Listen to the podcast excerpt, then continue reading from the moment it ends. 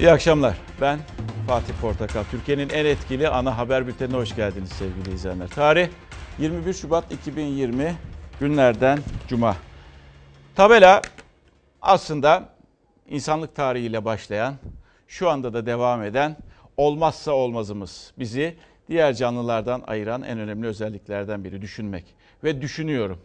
İşte düşünüyorum bugünkü tabelamız. Sizler de düşüncelerinizi yazabilirsiniz ve etiketleyebilirsiniz. Sosyal medyada çok sıcak gelişmeler var. Özellikle İdlib konusunda. Tabii İdlib demişken dün şehitlerimiz vardı ve işte o şehitlerin de bugün o şehitlerden birinin de memleketinde Gaziantep'te onun için son tören düzenlendi. Şehit Mustafa Ertürk için. Tankçıydı kendisi. Dikkat ediniz, tankçıydı. Çünkü birazdan haberlere baktığımızda ne olduğunu daha iyi anlayacaksınız belki. İdlib'de, İdlib şehidine Gaziantep'te veda edildi. Haklarınızı helal ediyor musunuz?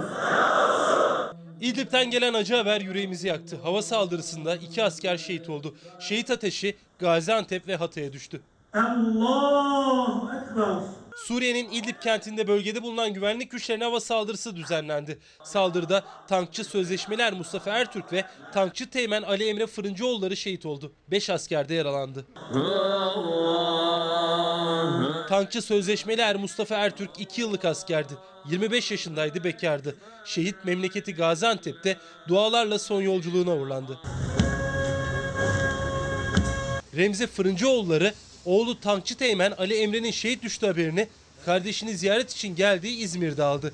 Şehidin amcasının evine Türk bayrağı asıldı. Şehidin yakınlarını askeri yetkililerle mahalle sakinleri teselli etti. 24 yaşında ve bekar olan şehit tankçı teğmen Ali Emre Fırıncıoğulları yarın memleketi Hatay'ın Samandağ ilçesinde toprağa verilecek. Ve İdlib şehidine bu şekilde veda edildi. İkinci şehide de yarın memleketinde veda edilecek sevgili izleyiciler. Tabii dün Savunma Bakanlığı'nın, Türkiye'deki Savunma Bakanlığı'nın açıklamasına baktığımızda hava saldırısı sonucu diyordu. Aslında hava saldırısını kimin yaptığını söylemiyordu. Yani rejim mi, yani Suriye ordusu mu yoksa Rusya mı?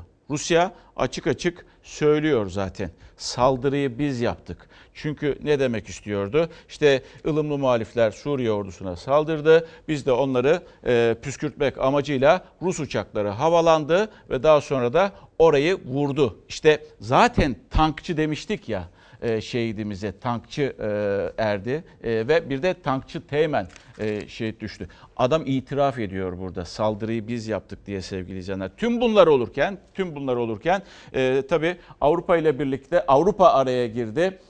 Özellikle Fransa ve Almanya arabulucu pozisyonunda şu anda ve bildiğimiz kadarıyla saat 18'de, yani bundan bir saat önce Erdoğan'la Putin arasında bir telefon görüşmesi olacaktı. Büyük bir ihtimalle hala da görüşme sürüyordur. Çünkü detaylı konuşacağız dedi Cumhurbaşkanı. İdlib meselesini detaylı bir şekilde konuşacağız dedi. Ve işte tüm bunlar yaşandı. Bir de öğleninde önemli bir cümle vardı. Bugün söylendi. Cuma namazı çıkışında Erdoğan söyledi bunu. Gazeteciler sordu, siz nasıl değerlendiriyorsunuz? 2 şehit verdik. Orada neler oluyor dedi diye sordular. Ben buna, dikkat ediniz, savaş diyebilirim. Biliyorsunuz yoğun bir şu anda ben buna savaş diyebilirim. Orada devam ediyor. Oradaki muhaliflerle rejim arasında, güçleri arasında bu yoğun devam eden çatışmalar neticesinde bizim işte malum orada 2 şehidimiz, bazı araç gereçlerin imhası söz konusuydu. Erdoğan İdlib'de yaşanan çatışmaları ilk kez savaş olarak niteledi. 2 şehidin kanının yerde kalmadığını söyledi. Rejime vurulan darbeyi rakamlarıyla açıkladı. 150 civarında rejim mensubu etkisiz hale getirildi. 12 tank, 3 zırhlı araç, 14 obüs, top obüsü ve 2 doçkalı pikap Bunlar imha edildi. İki Türk askerin İdlib'de hava saldırısıyla şehit olması Ankara-Moskova hattında ipleri gerdi. Milli Savunma Bakanı Hulusi Akar, Genelkurmay Başkanı Orgeneral Yaşar Güler ve Kara Kuvvetleri Komutanı Orgeneral Ümit Dündar'la Suriye sınırına gitti. Türkiye-Suriye sınırında hareketlilik devam ederken Milli Savunma Bakanı Hulusi Akar da sıcak noktaya geldi. Sınırdaki birlikleri inceledi. Olası bir operasyon için çalışmaları yerinde denetledi. Hulusi Akar, İdlib'deki faaliyetlerin idare edildiği taktik komuta yerinde inceleme yaptı. Telsizden bölgede görevli askerlere seslendi. Aynı başarıyı bu faaliyette göstereceğinize inanıyoruz mesajı verdi. Evet, hepinize kolay gelsin. Hadi kazasız belasız hayırlı başarılı görevler. Bakan Akar sınır temasları öncesi konuştu. Türk Silahlı Kuvvetleri'nin İdlib planlarının hazır olduğunu söyledi. ABC planlarımızı yaptık. Bu plan yeri ve zamanı geldiği zaman uygulamaya başlar. Akar, Rusya ile İdlib konusunda görüşmelerin sürdüğünü söyledi. Moskova'ya karşı tavrımız yok dedi. Mehmetçik ve Rus askeri karşı karşıya gelir mi sorusunu yanıtladı. Rusya ile karşı karşıya gelmek gibi ne niyetimiz var ne maksadımız, böyle bir şey asla söz konusu değil. Rusya Savunma Bakanı ise iki askerin şehit olduğu hava saldırısı ile ilgili açıklama yaptı. Neyrab'da rejim güçlerinin savunmasını aşan muhaliflere Suriye ordusunun isteğiyle hava saldırısı düzenlendiğini söyledi. Bölgenin Su-24 savaş uçağıyla bombalandığını açıkladı. Rus medyası ise Türkiye'nin hava sahasını Rus askeri kargo uçaklarına kapattığını iddia etti. Bu nedenle Esad güçlerine gönderilen yeni savaş uçaklarının Hazar Denizi üzerinden Suriye'ye ulaştırıldığını belirtti. İdlib'de süren çatışmalar Avrupa'nın yakın takibinde. Türkiye ve Rusya arasında tansiyonu düşürmek için Almanya ve Fransa devreye girdi. Merkel ve Macron önce Putin'le ardından Cumhurbaşkanı Erdoğan'la telefonla görüştü.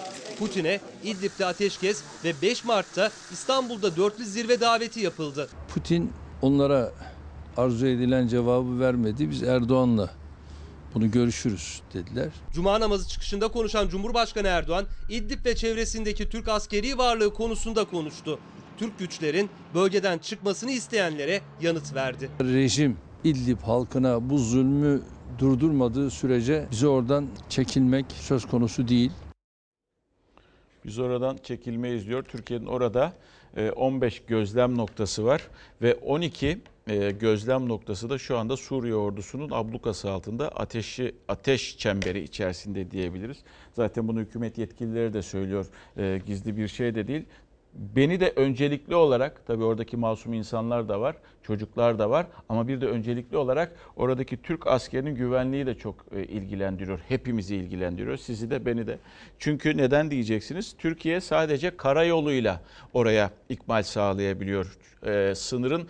Sınırdan öteye, yani ne doğusuna ne de güneyine doğru uçuş gerçekleştiremiyoruz, yapamıyoruz. Neden? Çünkü Suriye hava sahasını Ruslar kontrol ediyor ve Rusya oraya uçuşları engelliyor. Türkiye sadece sınırın o ötesine topçu atışlarıyla veya obüslerle karşılık verebiliyor. İşte tam bu noktada bugün bu söz çok önemli. Ben buna savaş diyebilirim dedi. Ama savaş derken cümleyi dinlediğim için 3 aşağı 5 yukarı ne demek istediğini anladım ben. Belki sizler de izlemişsinizdir. Orada Suriye ordusuyla Türkiye'nin desteklediği ılımlı muhalifler var. İşte bunu kastediyordu. Yani bu iki güç arasında çatışmanın da ötesinde bir savaş olduğu ifade etmeye çalışıyordu. Türkiye'yi kastetmeden ama sadece Türkiye orada gözlem noktalarında durduğunu ifade ediyordu. Ben onu anladım. Tabii bu savaş kelimesi ister istemez ortamı bir anda, siyasetin bir anda gündemine oturdu. Öğle saatlerinde söylendi. Ardından peş peşe partilerden açıklama geldi. Musavat Dervişoğlu, İzmir Milletvekili, İyi Parti'nin güvenlik koridoru oluşturmak üzere yetki vermiştik. Tezkereyi kastediyor aslında. Şimdi savaş noktasına geldik diyor. Sonrasında Saadet Partisi'nin meclisteki yetkilisi Abdülkadir Karaduman'ın da sözü önemli. Bence bu sorunun cevabını vermeleri gerekiyor. Kendi kafalarında veriyorlar mı bilmiyorum ama mutlaka düşünülmesi gereken bir soru. Suriye politikasında kazanan kim oldu sorusu ve ana muhalefet partisi Faik Öztrak, Türkiye savaş ilan etti mi, etmedi mi diye soruyor. Her şeyden önce Türkiye Suriye'ye savaş ilan etti mi, Şu anda ben buna savaş diyebilirim. Orada devam ediyor. Biz orada güvenlik koridoru oluşturmak üzere Türk Silahlı Kuvvetleri'ne yetki verdik. Şimdi bir devlette savaş noktasına taşındı mesele. O zaman Türkiye Büyük Millet Meclisi'nin bu konuyu konuşması, değerlendirmesi ve karar alması lazım. Bu meclis Kurtuluş Savaşı'nda Polatlı'da top sesleri duyulurken Mustafa Kemal Atatürk'ü yani başkomutanı sorgulamıştır, hesap sormuştur. Hükümetinin bile, kabinesinin bile yaptığı işten haberi yok. Türk Silahlı Kuvvetleri ile Suriye ordusunun İdlib'de karşı karşıya gelmesi. Cumhurbaşkanı Erdoğan tırmanan gerilimi savaş olarak niteledi. Muhalefet Türkiye savaşa girdiyse meclisin neden bilgisi yok diye tepki gösterdi. Cumhurbaşkanının savaş sözü siyasetin gündemine oturdu. Türk Silahlı Kuvvetleri Türk milletinin ordusudur, Cumhurbaşkanının ordusu değildir. Türkiye Büyük Millet Meclisi'nin ordusudur. Derhal meclisi bir kapalı oturumda bilgilendirmelidir. Şehit vermemize yol açmaya kimsenin hakkı yoktur. Sen caka satacaksın dünyaya diye ben şehit veremem kardeşim. Kurtuluş Savaşı'nda bile Atatürk'e hesap soruyordu bu meclis. Ama Tayyip Erdoğan'ı bulamıyor. Şu anda ben buna savaş diyebilirim. Orada devam ediyor. Eğer savaş ilan ettiysek bundan milletimizin de meclisimizin de neden haberi yok? İkincisi, askerlerimiz İdlib'de bir takım unsurlarının yanına iliştirilip sahada bunlara kalkan mı yapılıyor? İdlib ve etrafına 5000'in üzerinde Tugay büyüklüğündeki bir askeri birliğin göz göre göre sahaya neden sürüldüğünü iktidara soruyoruz. Cumhurbaşkanının Ankara-Şam arasındaki gerilimi savaş olarak nitelemesi, Türkiye ile Rusya karşı karşıya gelecek mi sorusu. İdlib krizi Ankara-Moskova arasında da tansiyonu yükseltirken Ankara ile Washington'ı yaklaştırdı. Sayın Trump'a yani biz nasıl Rusya'dan S-400'ler şu anda aldıysak gelin siz bize de patriotlar verin, biz onu da alalım. Rusya'dan S-4'leri aldık. Şimdi Amerika'ya diyoruz ki Hatay'a konuşlandırmak üzere bana 2 tane patriot ver. Amerika bizim stratejik ortağımız. Bizim ülkemize karşı bir hava füze tehdidi var. Bu manada böyle bir Patriot bataryası desteği olabilir. Milli Savunma Bakanı Akar, S-400 kurulumunun planlandığı gibi ilerlediğini söyledi ama Rusya ile yaşanan gerilim sonrası Amerika'dan Patriot alımını yeniden gündeme getirdi. Bizim hala hava savunma sistemlerine, ilave hava savunma sistemlerine ihtiyacımız var. Biz Patriot'la da görüşmelerimiz bir şekilde devam ediyor. Daha geçen yıl Rusya'dan S-400'leri almak için Amerika Birleşik Devletleri'ne res çekmedik mi?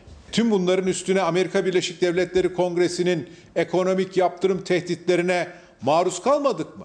Yani biz tek düze çalışmak istemiyoruz. Yani S-400'de kullanabiliriz, Patriot da kullanabiliriz. Özellikle bu çatışmadan ve kaostan beslenecek olan Türkiye değil, Amerika Birleşik Devletleri'nin bizatihi kendisi olacaktır. Amerika Birleşik Devletleri'nin Türkiye Cumhuriyeti'nin sırtını sıvazlayıp Türkiye ile Rusya'yı karşı karşıya getirme arzu ve projesine bu oyuna gelmesinden endişe ediyorum.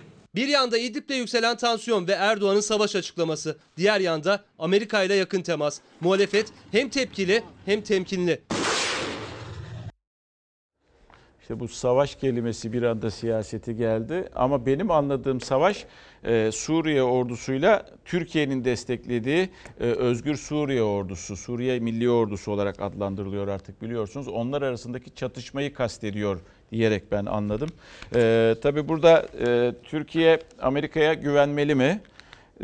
Şimdi Hulusi Akar'a bakıyorsun, stratejik ortağımız diyor ama stratejik ortak bizi arkamızdan hep hançerliyor. Yani önümüzden de hançerliyor, arkadan da hançerliyor. Yani güvenilmeyecek bir ülke ve yönetim. İşte bakınız güvenilmeyecek olduğunu nereden anlıyoruz?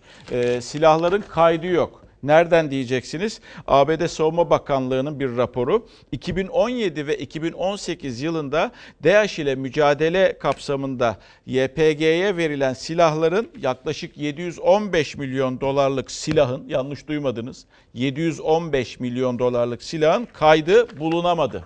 Bulunamadığı ortaya çıktı. Böyle de bir stratejik ortağımız var bizim, müttefikimiz var bizim. Bir de gelip burada yüzü kızarmadan şehitlerimiz diyen James Jeffrey diye bir adam var biliyorsunuz.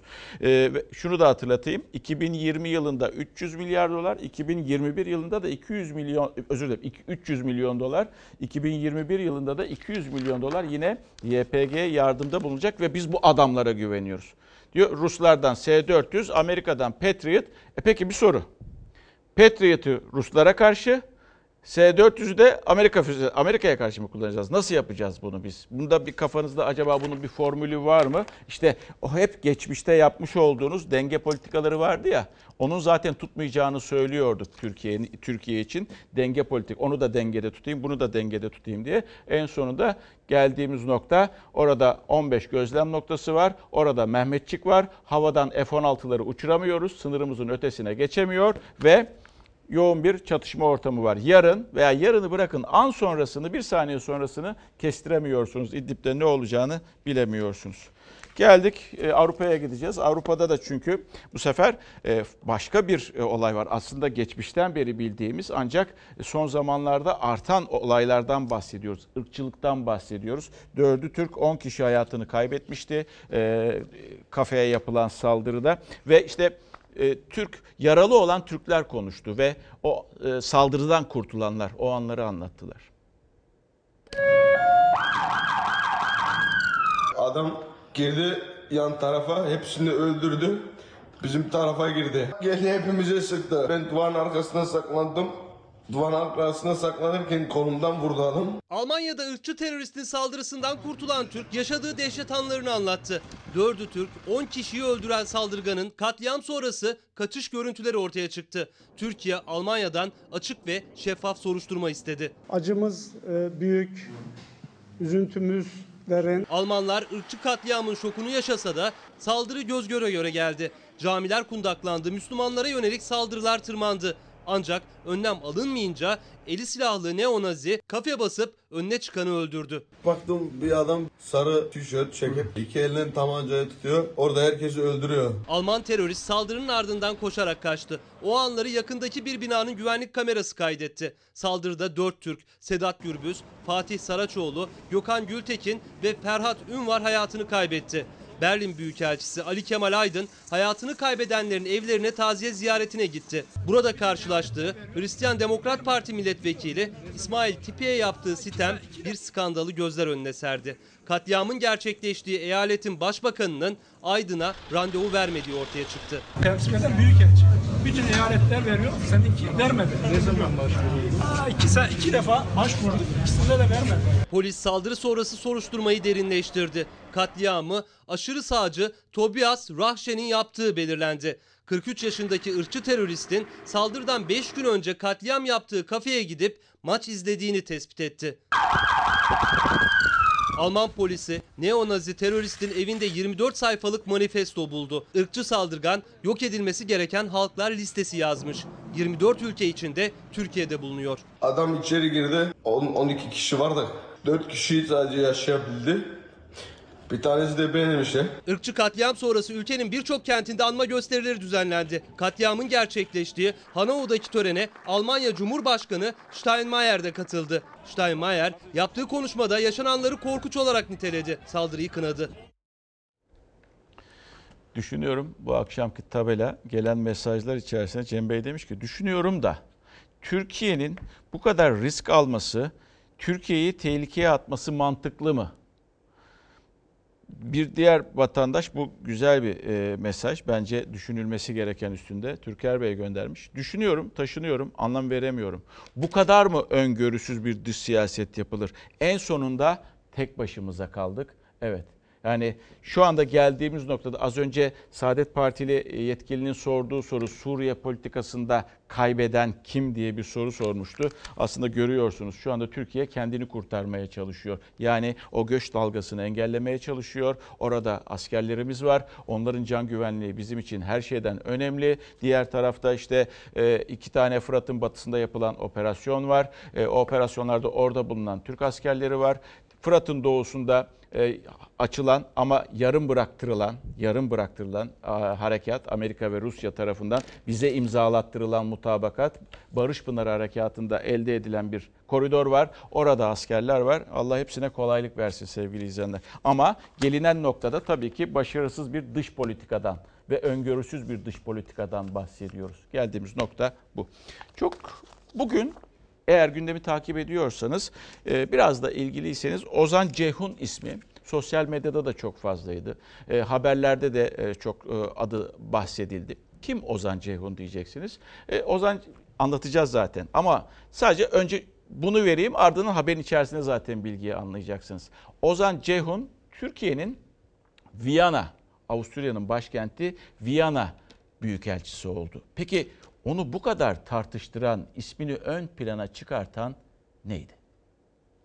Egemen Bağış'ın da yakın dostu olduğu söyleniyor. Herhalde canları sıkılmasın diye birbirlerine yakın olan yerlere gönderildiler. Tavla oynarlar. Bu atamalar doyum noktasını aşmıştır. Türkiye açısından utanç vericidir. Ozan Ceyhun Türkiye'nin yeni Viyana Büyükelçisi oldu. O atama muhalefetin de gündeminde, Cumhur İttifakı ortağı MHP'nin de. Ozan Ceyhun ülkücü katilidir. Eski solcu ve yazar Demirtaş Ceyhun'un oğlu Ozan Ceyhun, dev yolcu. 1977 yılında ülkücü Mustafa Erol'un hayatını kaybettiği öğrenci yurduna yapılan bombalı saldırının planlayıcısı olarak suçlanıyordu. Olaydan sonra Avusturya'ya kaçtı. Alman vatandaşlığı aldı. Yeşiller Partisi milletvekiliyken 1915 olaylarını soykırım kabul eden Ermeni tasarısının da altında imzası vardı. Bu katil yurt dışına çıktığı an Avusturya'ya ve Viyana'ya gitmiş, yerleşmiş. Kaçakken gittiği yerde şimdi büyükelçi olarak görev yapacak. 2002 yılında Türkiye'ye döndü Ozan Ceyhun. 2015 seçimlerinde AK Parti'den milletvekili adayı oldu ama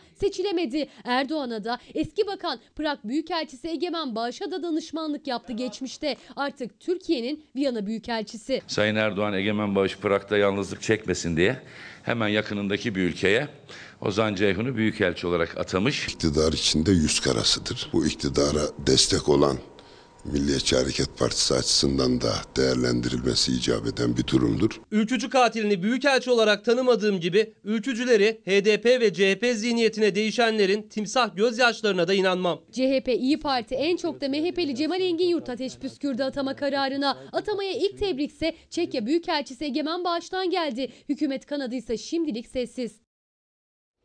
Belki önümüzdeki günlerde MHP lideriyle AKP lideri bu konuda tartışacak karşılıklı olarak. Çok tartışılıyor hala da Osman Kavala'nın önce beraat etmesi, tahliye kararının verilmesi, sonrasında cezaevinde tutulup ayrı bir dosya çıkartılıp önüne gerekçeyle 15 Temmuz darbe girişimini organize eden veya arkasında olan iddiası, arkasında olma iddiasıyla başka bir soruşturma dosyasıyla mahkemeye çıkartılıp gözaltına alınıp ardından da tutuklanması hala tartışılıyor. Ve burada işte şimdi önemli olan, acaba Kavala ne diyecekti? O da bakın cümlesine şu şekilde başladı. Avukatı aracılığıyla da kamuoyuyla paylaştı. Cumhurbaşkanının müdahalesiyle dedi. Bir de önemli olan tabii adaletten bahsediyoruz. Adalet Bakanı. Adalet Bakanı ne diyecekti? Ne düşünüyordu? Çünkü Cumhurbaşkanı konuştu, herkes konuştu, avukatı konuştu, Kavala konuşuyor. Ama Abdülhamit Gül susuyor. Peki ne düşünüyor? Bir manevrayla beraat ettirmeye kalktılar. Cumhurbaşkanının müdahalesi bu imkanı engelledi. Bunun arkasından ilkinden çok daha hukuksuz biçimde ve mantıksız bir suçlamayla yeniden tutuklandım. Gezi davasından beraat ettiği gün tahliyesi beklenirken 15 Temmuz soruşturmasından tutuklanan Osman Kavala hakkındaki tutuklama kararı için Cumhurbaşkanının müdahalesi dedi. Yazılı açıklama yaptı. Muhalefetin de tutuklamaya tepkisi sürüyor. Benim 15 Temmuz darbe girişiminin planlayıcısı olduğum iddiası, Gezi protestolarını planladığım ve organize ettiğim iddiasından çok daha mantıksızdır ve yoğun bir art niyeti göstermektedir. Eğer devleti yönetenler adalete saygı göstermez, öfkeyle hareket ederse o devletin sadece hukuk devleti veya demokratik kimliği değil, devlet olma vasfı da tartışılmaya başlar. Cumhurbaşkanının bizzat müdahil olmasıdır. Bu hukukun zedelenmesine vesile olur. 4 ay önce tahliye edildiği dosyadan tutuklandı Kavala. Suçun ağırlığı ve kaçma şüphesi gerekçe gösterilerek tutuklanması için bir art niyet göstergesi dedi. Üzerimdeki suçlamalar çürütülmüştü açıklaması yaptı. 2,5 yıl önce bana yöneltilen bu suçlamanın tek dayanağı olan Henry Barke ile yoğun irtibatım olduğu iddiası emniyetten gelen iletişim kayıtlarıyla uzun zaman önce çürütülmüştü. Kaldı ki Avrupa İnsan Hakları Mahkemesi de bu iki suçlama için hak ihlali kararına bağlanmıştı. Mahkeme şimdi Avrupa İnsan Hakları Mahkemesi'nin bu kararını da tanımamış oluyor. Yargı işte bir kısmını ne yaptı?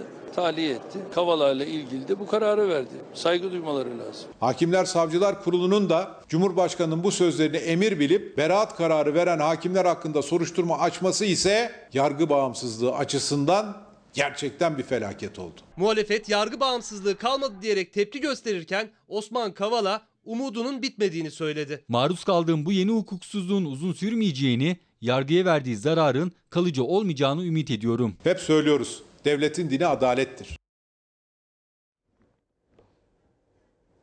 Şimdi tabii anladığımız kadarıyla Kavala, Osman Kavala şunu demek istiyor. Yani bana ceza verecekseniz Gezi'den verseydiniz, bana FETÖ ayıbı bulaştırmayın demek istiyor. 15 Temmuz'un arkasında olduğunu iddia ediyor ya, yeni soruşturma o şekilde. Yani ben diyor, beni o ayıpla bulaştırmayın, beni anacaksanız bundan cezamı da bundan kesin diyor.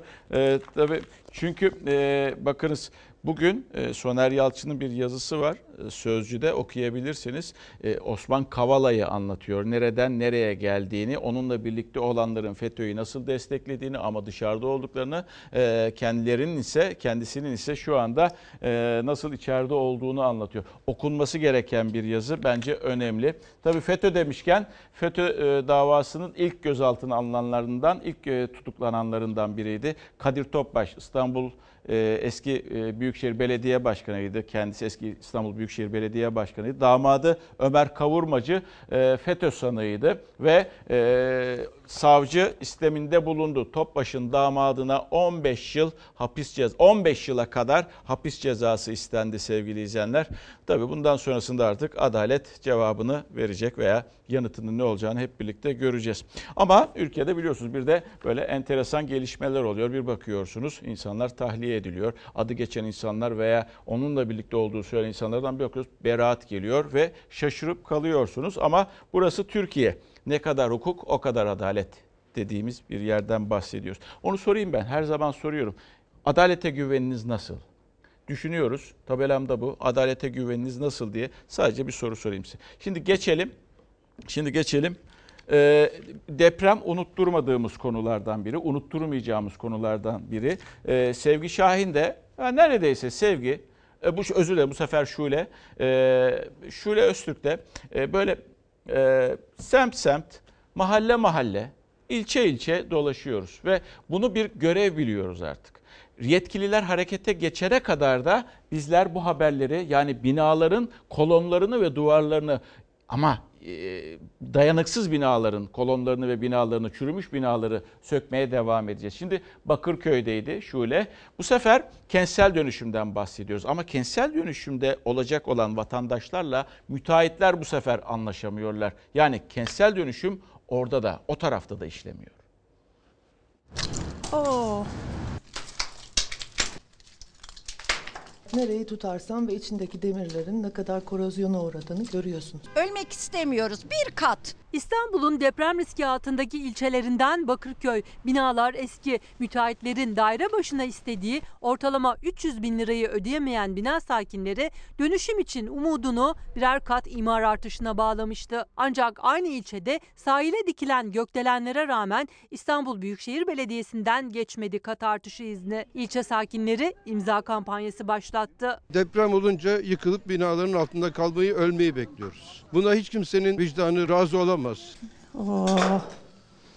Direkt demirler gözüküyor. Bakırköy'de 6 katlı bir binanın bodrum katındayız. İşte bu da binayı taşıyan ana kolonlardan biri ama tuttuğumuz betonlar dökülüyor, elimizde kalıyor. Pırıl pırıl bir kapıcı dairesiydi ama yıllar içinde bina eskidikçe, ekonomik ömrünü tamamladıkça değil kapıcı dairesi, biz kat maliklerinin bile artık oturma şansı ne kadar? İstanbul Bakırköy'deki 50 yıllık binada dökülen her betonun altından deniz kumu çıkıyor. Şuradaki deniz kabuğu çok net görebilirsiniz. Pırıl pırıl duruyor. Bina değil ama deniz kabuğu iyi korunmuş. İstiridye kabukları, şeytan minareleri.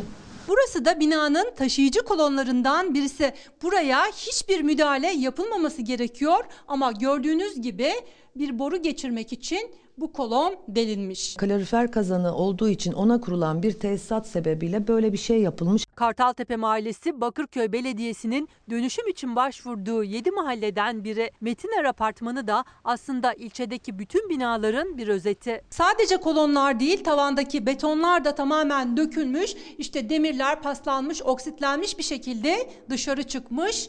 Burada da ayrıca betonlar yine dökülüyor. Yenileme yapamıyoruz çünkü bizim bunu karşılayacak ekonomik gelirimiz yok. Eşim hele çok korkuyor. Yaklaşık 10 gün sonra taşınacağız.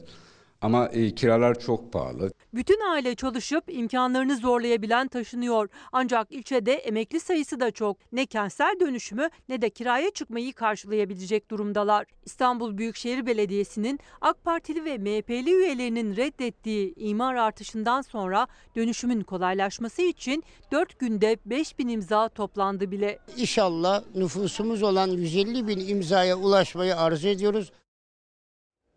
Peki hazır mıyız? Kentlerimiz, ilçelerimiz, beldelerimiz, köylerimiz hazır mı depreme? Çünkü hem deprem kuşağı üzerinde yaşayacağız hem de hazırlıksız olabileceğiz. Olabilir mi böyle bir şey? Olmaması gerekir. Bir de 99 gibi büyük bir deprem yaşamışız. Sonrasında da Van depremi yaşamışız. En son Elazığ'da yaşamışız. Şimdi geldik Çevre ve Şehircilik Bakanı Murat Kurum. Siyasi kaygı gözetmeyeceğiz dedi. Bu siyaset üstü bir olay dedi. Doğru söylüyordu. Bir de Elazığ'da bizim tespitlerimiz vardı. Öznur gitmişti Elazığ'a biliyorsunuz. İçişleri Bakanlığı da çarpıtma haber yapıyorsunuz diye bize böyle iftira atıyordu aslında. Değildi. O Elazığ'daki soruları da sorduk. Eksikleri giderecek misiniz? Nasıl yapacaksınız diye. İzleyiniz lütfen. Siyasi bir kaygı gözetmeksizin bunu açık söylemek istiyorum. Eğer ben bu işleri yapabiliyorsam Çevre Şehircilik Bakanlığı'na devam edeyim. Belediye başkanlarımız bu işleri yapabiliyorsa eğer başkanlıklarına devam etsinler. Ama biz bu işleri yapamıyorsak eğer bu görevlerde de olmayalım. Sayın Bakan, Elazığ'la ilgili bir soru sorabilir miyim? Orta hasar raporu verilen bazı binaların yüksek hasarlı olduğu iddiası vardı. Hasar tespit çalışmalarını ilan ettik. Ve bu ilan süreci içerisinde bir ay içerisinde vatandaşlarımız hasar tespit çalışmalarına itiraz edebilirler. Ortadan ikiye ayrılmış bir apartmana ve bu haldeki binalara orta hasarlı raporu verilmesine isyan etmişti Elazığlı depremzedeler. Depremin ardından siyaseti bir kenara bıraktığını söyleyerek iddialı konuştu Çevre ve Şehircilik Bakanı Murat Kurum. Dönüşümü yapamıyorsak bu görevlerde olmayalım dedi. Elazığ'daki binaları gündeme taşıyan Fox Haber'e incelemelerin devam ettiğini açıkladı. İncelemeler neticesinde az hasarlı olup orta hasar olabilecek binalara ilişkin tüm çalışmalarımızı, etütlerimizi ayrıntılı bir şekilde yapacağız. Aynı destekleri, katkıları sağlamak suretiyle yaralarını saracağız. Kentsel dönüşüm tartışmalarının ardından ilk kez bu denli geniş katılımlı toplantı yapılıyor. Parti ayrımı gözetmeksizin yerel yönetimlerle merkezi yönetim bir arada. 39 belediyemiz, büyükşehir belediyemiz, valiliğimiz, bakanlığımız hep birlikte riskli binaların, ağır hasarlı binaların yıkım sürecini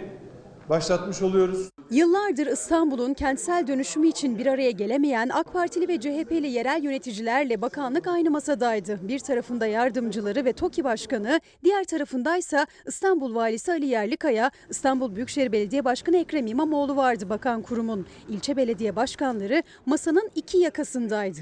Esenler Belediye Başkanı Tevfik Göksu hariç. Göksu protokoldeydi. Komisyon kuracağız. Tek bir duruş sergileyerek vatandaşlarımızı mağdur etmeyecek adımı atmış oluyoruz. Soru almayacağız arkadaşlar. Teşekkür ediyoruz. Bir konsey huzurunda işbirliği kararı verdik. İmar planlarına ilişkinde hızlanacak mısınız? Detaylara girmedik ama bu şekilde olması büyük bir kazanım. İmar planları ile ilgili en büyük sorunu yaşayan ilçelerden Avcılar'ın belediye başkanı ise bakana ulaşamıyordu. Günler sonra hem o hem de İstanbul Büyükşehir Belediye Başkanı İmamoğlu sesini bizzat bakana duyurabildi. Hızlandı gözüküyor zaten. Hızlanmış takvim. Büyük bir umutla, heyecanla bu toplantıdan çıktım. Çok değerli bir gün oldu. Eyvallah. İnşallah yani harekete geçerse çok faydasını veren için. Geçecek, geçer. Eyvallah.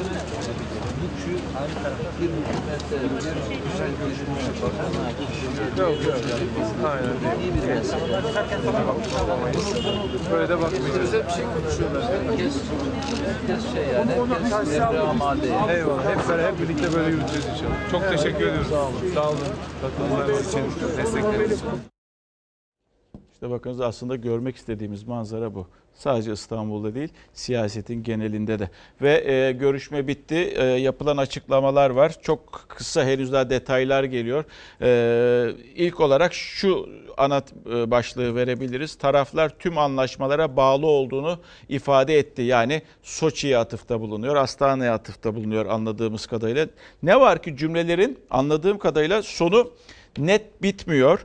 Mesela Türkiye rejimin dizginlenmesini istiyor.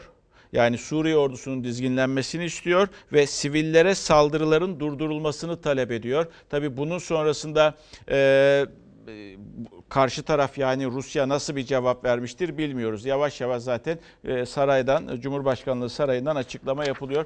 Tabii Moskova'dan da açıklamalar yapılacak. Ancak gördüğümüz kadarıyla yani ateşkes başlamıştır. Tekrar başlatıyoruz. İşte yarım saat sonra, bir saat sonra Rusya ben devreye giriyorum artık orada ateşkes olacak diye bir net cümle yok. Yine muallak cümleler kurulmuş, yuvarlak cümleler kurulmuş. Bak bu cümle bile çok önemli.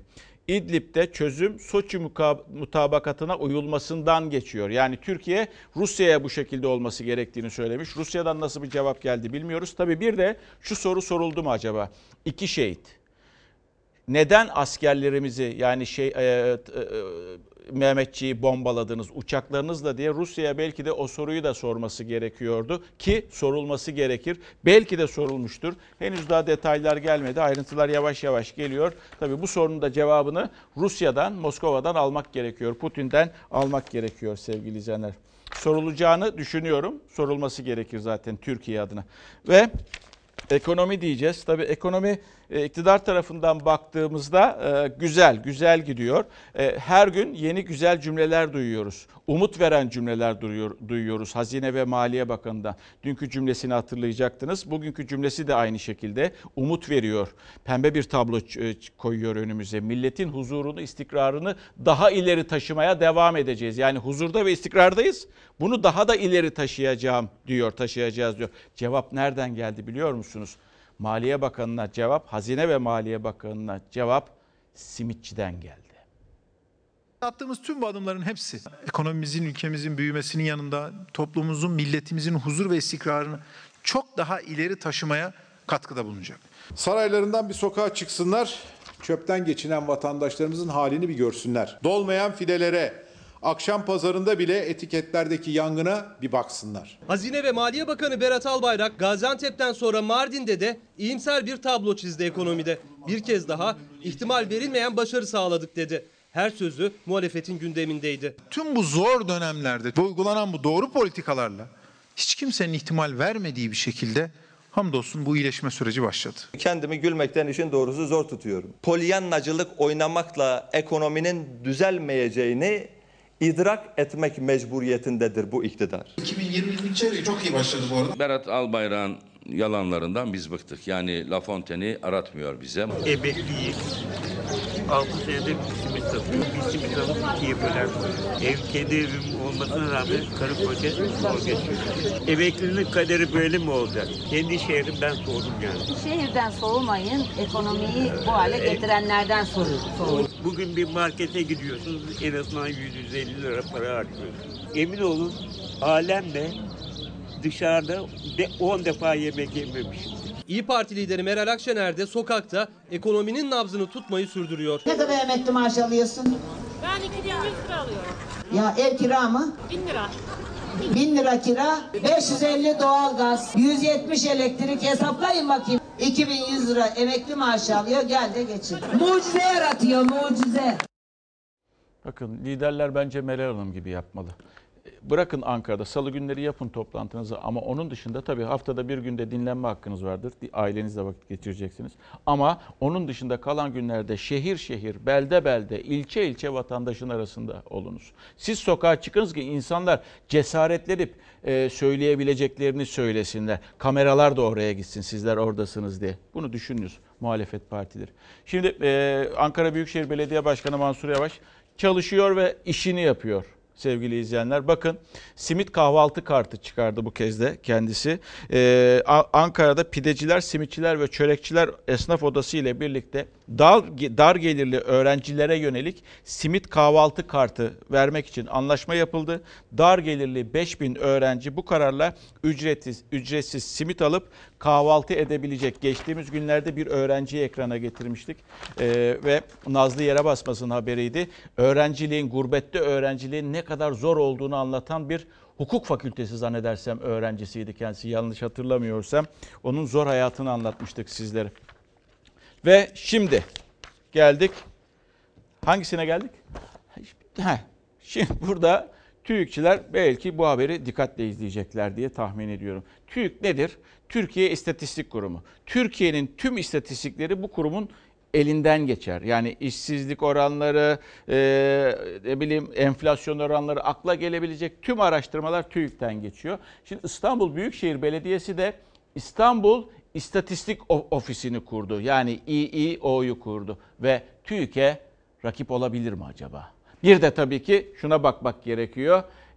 Yapılan araştırmada, işte o İstanbul ofisinin araştırmasında, ilk araştırmalarda paylaşıldı. Çocuklarla ilgili ikinci ayakkabısı olmayan %42 oranında. İkinci ayakkabısı olmayan ve çocuktan bahsediyoruz. Et alamayan, yiyemeyen %45'ten bahsediyoruz. İşte Türkiye gerçeği. Burada. Bak, kış ortasından da terlikle yürüyorum. Hı hı. 10 milyona bir terlik. Param olsaydı bot alırdım. Hı. Ama yok. Mont? Yok. Vallahi yok. İnan ki yok. Geçim çok zor. En güzel yemek sarımsaklı güzel bir çorba yaparsam, hı, ben yapıyorum. Hanımın yerine ben yapıyorum. Hı. O etimiz, butumuz odur. Hı. Yani et alamıyoruz. Kırmızı ya da beyaz et fark etmiyor. İstanbul İstatistik Ofisi'ne göre ailelerin %45'inin evine ya hiç et girmiyor ya da ancak haftada bir.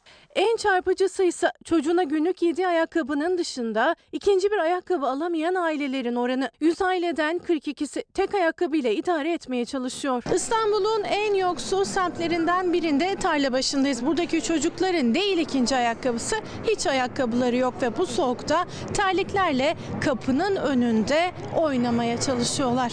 Aylık ne kadar maaş giriyor? Asgari ücret. Bir mont ne zaman aldınız? Bir hatırlıyor musunuz? Valla almamışım. El alem veriyor. Ayakkabı, mont alabiliyor musunuz? Alamıyoruz. Valla çocuklarımıza el alem veriyor. İstanbul Büyükşehir Belediyesi kurdu İstanbul İstatistik Ofisi'ni. İlk araştırma çocuk yoksulluğu üzerine yapıldı. Dar gelirli ailelere çocuklarıyla nasıl geçindikleri soruldu. Bir kişi çalışıyor, 5 kişi yer. Ne kadar aylığınız? Asgari ücreti. Evinize et, tavuk ne kadar zamanda giriyor? Ancak ayda 2 defa gelip gidiyor. Çok pahalı, kiralar pahalı. Bu ev kira mı? Evet, kira var. 750 veriyoruz kira. Ailelerin yarıya yakını et almakta da zorlanıyor, giyime para ayırmakta da. Yani maaşları temel ihtiyaçlarına yetmiyor. Hatta bazı mahallelerde montlarını dahi başkaları veriyor çocuklara. Eve giren tek asgari ücretle ancak kira ödeyip karınlarını doyuruyorlar. Bu sene mont almadı bize, komşu mont verdi bize. Ayakkabı? Ayakkabı alıyoruz ama ucuz alıyoruz. Kaç para? Vallahi 20 geliyor, 15 var. Tavuk alıyoruz. Ayda kaç, bir kere mi? Bir kere, 2 kere valla veriyorum. Gitsem bir eski pantolon, bir eski ayakkabı. Ekmek veremizi zor buluyoruz. Ben nerede bulacağım ayakkabı? Ve çalışma hayatı. Şimdi dün haber vermiştik. Sendikalı olanlar kapının önüne konuyordu. Bu sefer de sendikalı olmanın zaferini tadanları göreceksiniz. Vallahi geçim çok zordu. Ev kirası, doğalgaz, elektrik, su. Aldığımız maaş bırakın yani eve götürmeyi. Zaten bankadan giderken zaten bitiyor borç, harç. Çocuğumuza yiyecek bir şey alamıyorduk yani, oyuncak falan alamıyorduk. Masaya geliyorsun, zeytin koyuyorsun, peynir koyamıyorduk. Ek iş yapıyordum. Ek işim pazarlarda çorap morap satmak. Buradan işten çıktıktan sonra mecburdum çünkü yetmiyor, yetişmeyince çoluk çocuk ufak. Elde avuçta bir kuruş kalmıyor, kimi oyuncak, kimi bebek bezi alabilmek ya da sadece mutfağı idare edebilmek için ek iş yapıyordu. Asgari ücretle geçinmek zordu çünkü. Sonra sendikayla tanıştılar, kol kola verdiler, birlikte ücret arttırımı için mücadele ettiler ve kazandılar. Şimdiki arkadaşların maaşı bu ay itibariyle 3.200 oldu. 7. ayın 1 itibariyle 200'ler net daha zam yapılacak. 2 bayramda devletimizin verdiği, kanun hükmüne kararının verdiği 75 liralık bir para vardı brüt. Onlar da verilecek. Aynı zamanda 300'er liralık 2 tane de erzak paketi verilecek. Hakikaten yani bu maaşı alınca biz insan olduğumuzu anladık yani.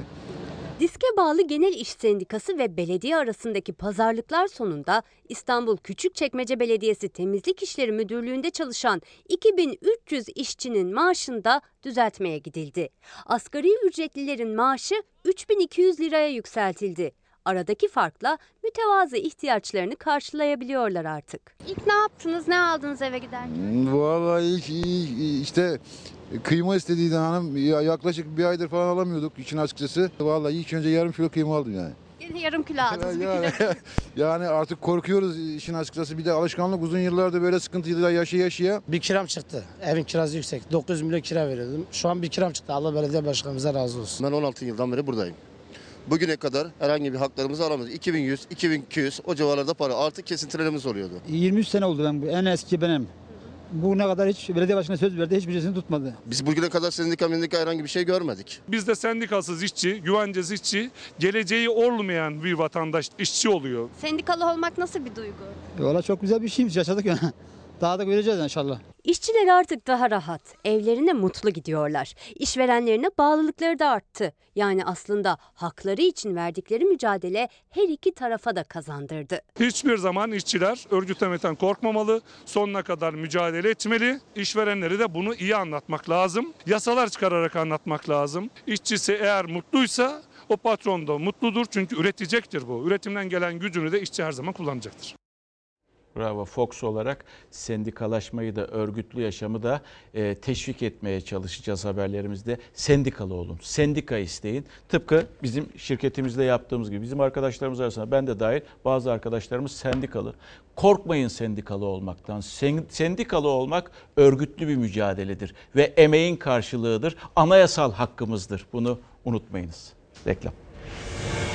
Kapatıyoruz sevgili izleyenler. Bizden hemen sonra yarışma programı Yaparsın Aşkım yeni bölümüyle ekranlara gelecek. İzleyebilirsiniz. Yarın daha mutlu, daha huzurlu, daha güvenli bir dünya ve tabii ki Türkiye'de buluşmak üzere. Hoşçakalın.